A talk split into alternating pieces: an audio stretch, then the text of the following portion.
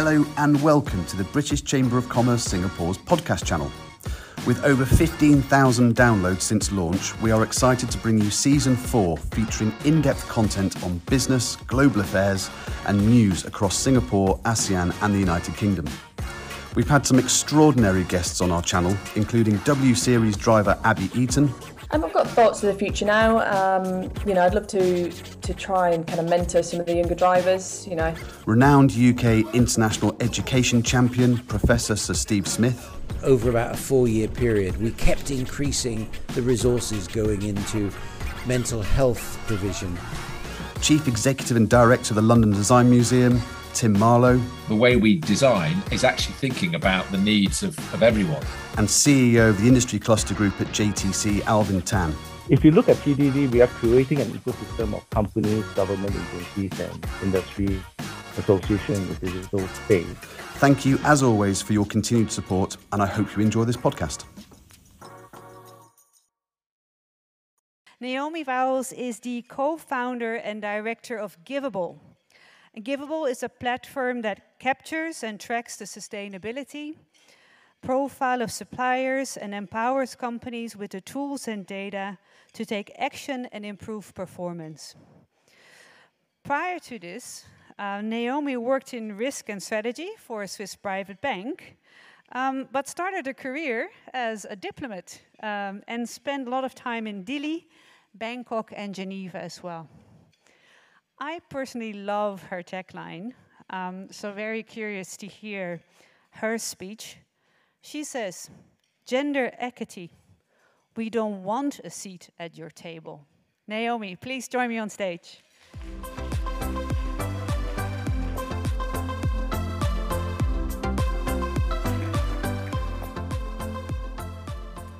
Hi, hi everyone. It's great to be here.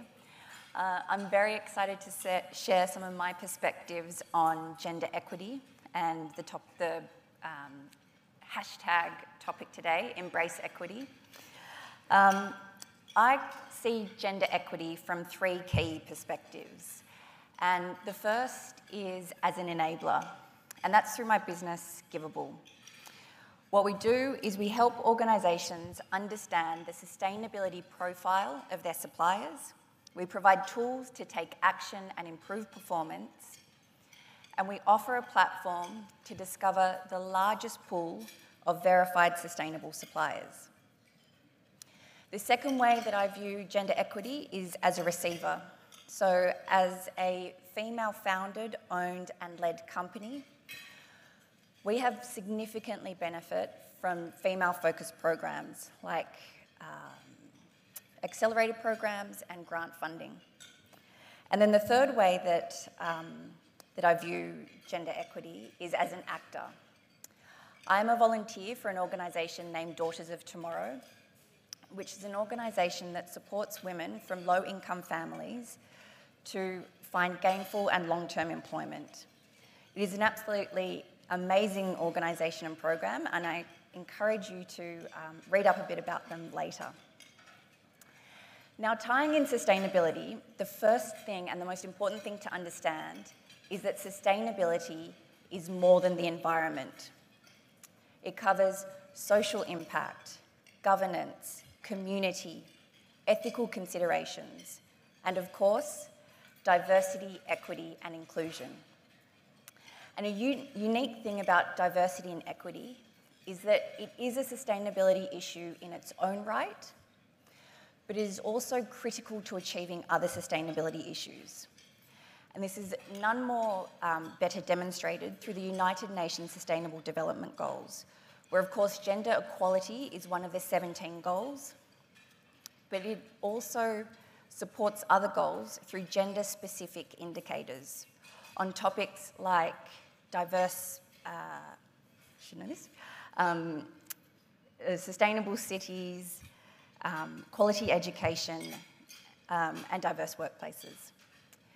We will absolutely not, and Christine mentioned this before, we will absolutely not achieve the United Nations Sustainable Development Goals by 2030, which is the target, unless we address gender inequality. gender equity and equality is absolutely fundamental to sustainability. Now, looking at sustainability from Givvable's point of view, we are starting to see a shift in how companies approach this. Traditionally, it has been an inward looking uh, issue where obviously companies have the greatest ability to exert control. But there is now a clear recognition and understanding that companies cannot make statements on sustainability without considering their suppliers and their supply chain. We're moving towards a value chain based approach to sustainability. And this is actually quite a recent change, and it wasn't really until companies um, were required or, or, voluntarily starting to calculate their scope 3 emissions, which are also called um, or known as uh, supply chain emissions. Supply chain emissions can cover up to 80 to 90% of total emissions. And so when companies realised this, they also came to the realisation that there is an absolutely critical link between sustainability and the value chain or the supply chain. And it's actually, when you step back and think about it, it's quite obvious because looking at procurement costs cover up to 75% of a company's total costs, or another way of looking at that is about 65% of revenues how and with whom you spend your money has the potential to make significant impact on your company's sustainability performance. Because of this, we are also starting to see companies look at their suppliers and assess their suppliers based on the diversity attributes and also how they support diverse and inclusive workplaces. This is the same sort of process that businesses look at their suppliers or put their suppliers through when they're assessing financial risk, operational risk, or compliance risk. And now it is starting from the beginning of onboarding, so during an RFP process, right through to contract renewal or contract offboarding. And what it's been driven by is regulators, investors, employees, and customers that want to, not even want to know, they are demanding to know and get transparency on a company's operations. Furthermore, what is keeping companies to account in this space is publicly announced targets. So an example here is Procter & Gamble that has set a $5 billion annual target to spend with diverse and women-owned businesses. What's also being driven here is the requirement to capture, track and report on this data. What we're seeing in the shift uh, of um, the mindset of sustainability towards a value chain based approach is also looking at sustainability and diversity as a business issue. It's moving from a women and HR issue, generally um, how it's seen in the workplace, into a business issue. And we're seeing this happen more. We need to see it even more, and we need to see it happen faster. So now that we're seeing gender equity um, acknowledged as a business issue, what we're also starting to see are the programs, the initiatives, and the networks that support gender diversity. So, as a female founded company, we have benefited from um, female focused programs like accelerator programs and grants. And what they do is they have recognised the particular challenges that women face in the startup world. And here, funding is a huge problem. Last year, only 1.9% of venture capital funding went to female led businesses. 1.9%. That is, that's embarrassing and it's disappointing and it's, it's all the things. but what we are also seeing is, in this space is to support women here. We are seeing incubators that are supporting only women. We're seeing VCs that now have mandates just to fund female led startups. And we're also seeing government uh, grants that support and boost female founders. What I think is absolutely crucial in this space is that these programs recognise the challenges that women face what we have been through in terms of these programs and initiatives, we haven't been forced to lean in and we haven't been trained to negotiate harder or be more aggressive. What's been recognised in these programs is that for women to have a seat at the table, the table needs to change. And when we talk about gender equity, this is what it's about. It's recognising that not just gender, people have differences. They have different needs, they have different priorities, and they have different roles in societies. And so, what we need to do is we need to create the programs and the initiatives and the support that recognise these differences. Not that change these differences, but recognise these differences. Now, as a female um, founded startup, I'm not quite sure what we have missed out on by virtue of being female. And to be honest, we, will, we probably will never know.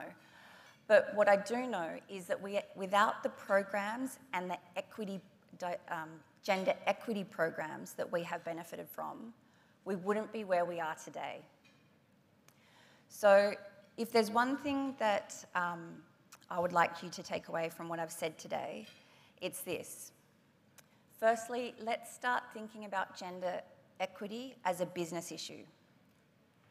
Secondly, let's start to ask questions of our companies about what they are doing to drive diversity and equity through the entire value chain, not just within your company and not just within HR, but in, um, through the entire value chain. And when you next purchase something for your business, whether it's catering, concrete, or your next work trip, think about where you're buying from. Think about who you're buying from. Everyday purchasing decisions can have impact. Thank you.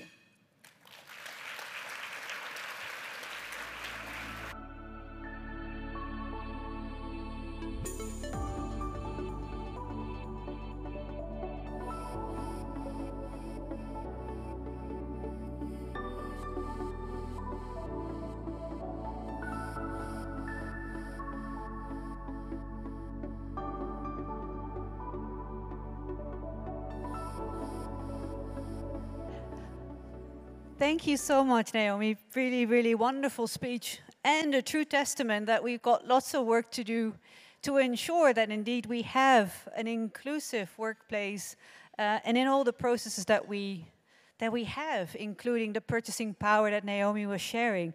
And that brings me to another statistic um, that was published by the World Economic Forum as well around women in STEM and then particularly AI. That only 35, max 35% in AI is represented by women. And therefore, AI has terrible bias as well. And I'm sure you've heard the story of the tech firm that started to apply AI for first screening of candidates. And they thought they had this wonderful algorithm until they realized that the algorithm was declining all female applicants. So there's lots of work to do in that space. And therefore, I'm also very pleased to announce our third and final speaker, David Jacob, or DJ, as we fondly call him, who has recently been appointed as the CEO for Marsh McLennan in Asia. Um, and prior to this, he was the CEO of Marsh for a whopping 33 years. He doesn't look like it. Uh, and he's going to share his stories on embracing equity through experiences and very purposeful and actionable initiatives. So please, DJ, join me on stage. Thank you.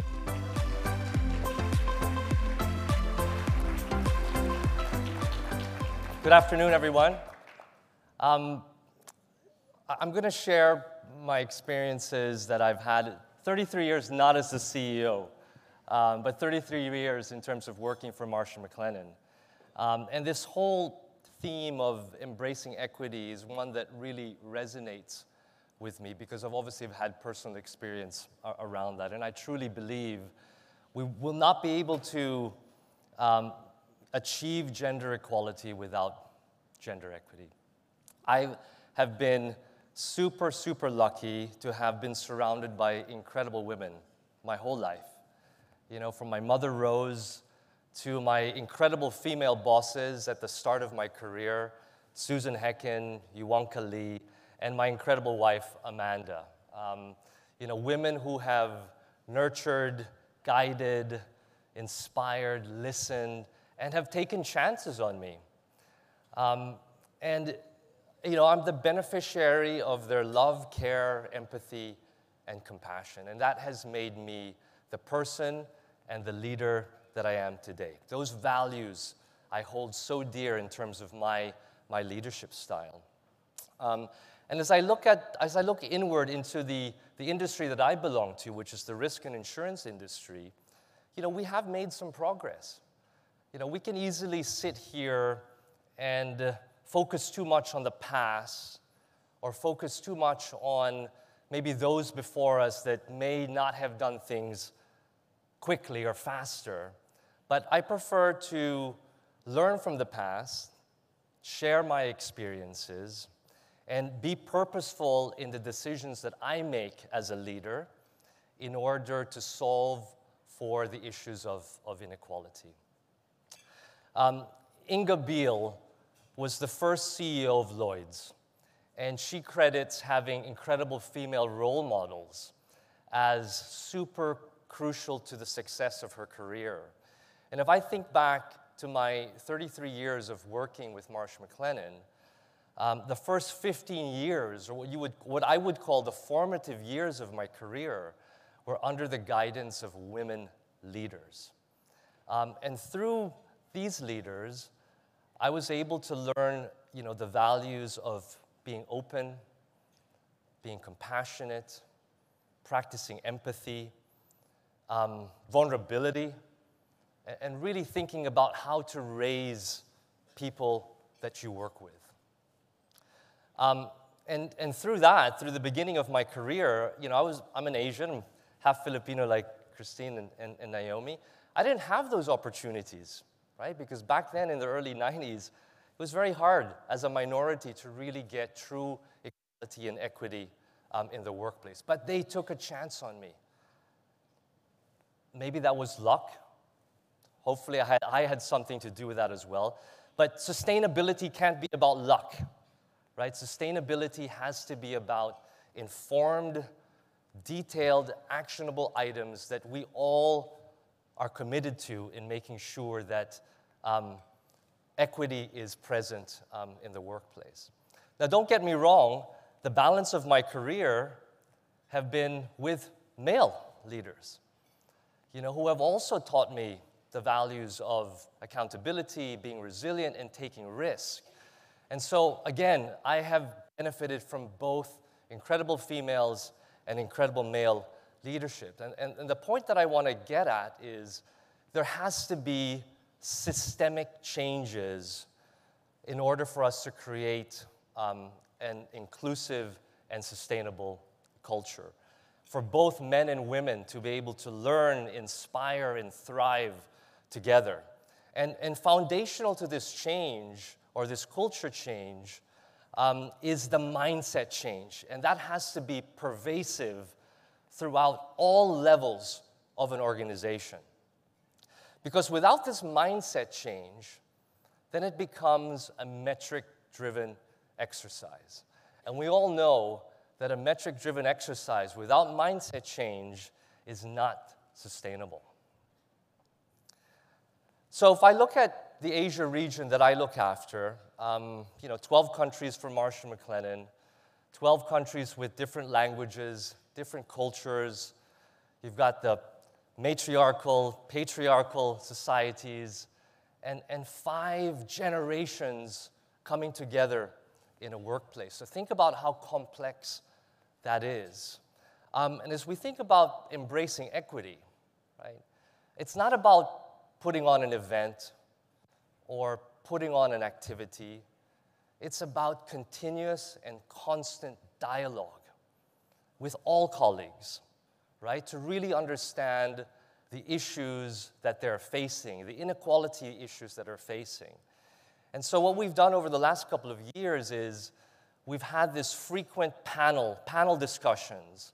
And the difference with our panel discussion is our, our colleagues are the, are the panelists right? So you've got colleagues from all walks of life, different backgrounds, um, different religious and ethnic or orientations, gender identities, and different seniority levels, basically coming together to be able to share their experiences in the workplace. Understanding and calling out the things that are working, and more importantly, the areas of inequality that exist in the business. And our job as employers is to make sure that they have a safe space to be able to speak up without ramification around their experiences and putting the accountability back to the leaders to make sure that we have plans in place to be able to measure and document what we're going to be doing differently um, going forward. And that is powerful, and that is the catalyst for change that will hopefully drive that sort of mindset um, behavior. One other thing that is crucial and was mentioned earlier today is the whole concept of the flexibility in the workplace. Prior to 2019 or prior to COVID, we did not have any flexibility at Marsh McLennan, at least for us, at least for Marsh, I'm speaking in Asia.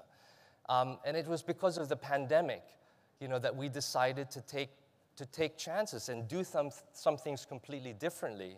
And we moved to a complete flex model at Marsh. You have the choice, you are empowered. Of course, there's accountability. We still need to deliver results, but you choose.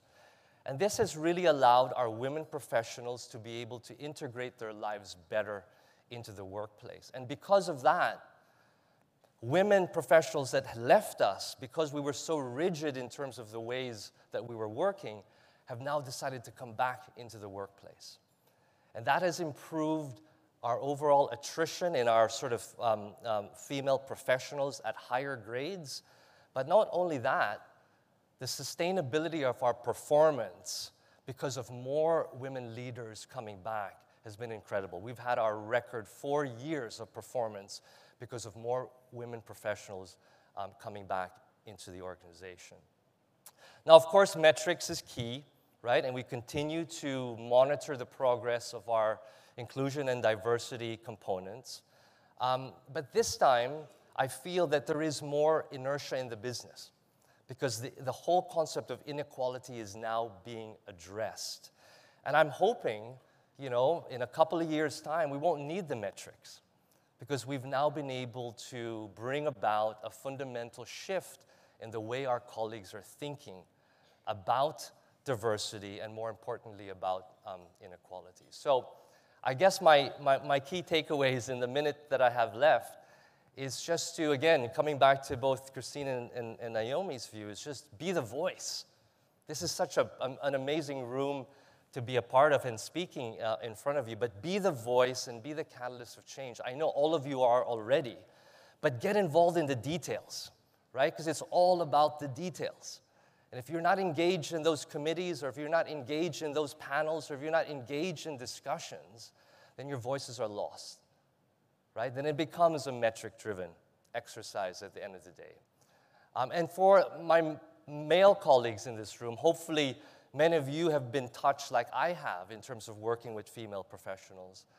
Be at the forefront of that change. It's crucial that you are leading from the front. Thank you.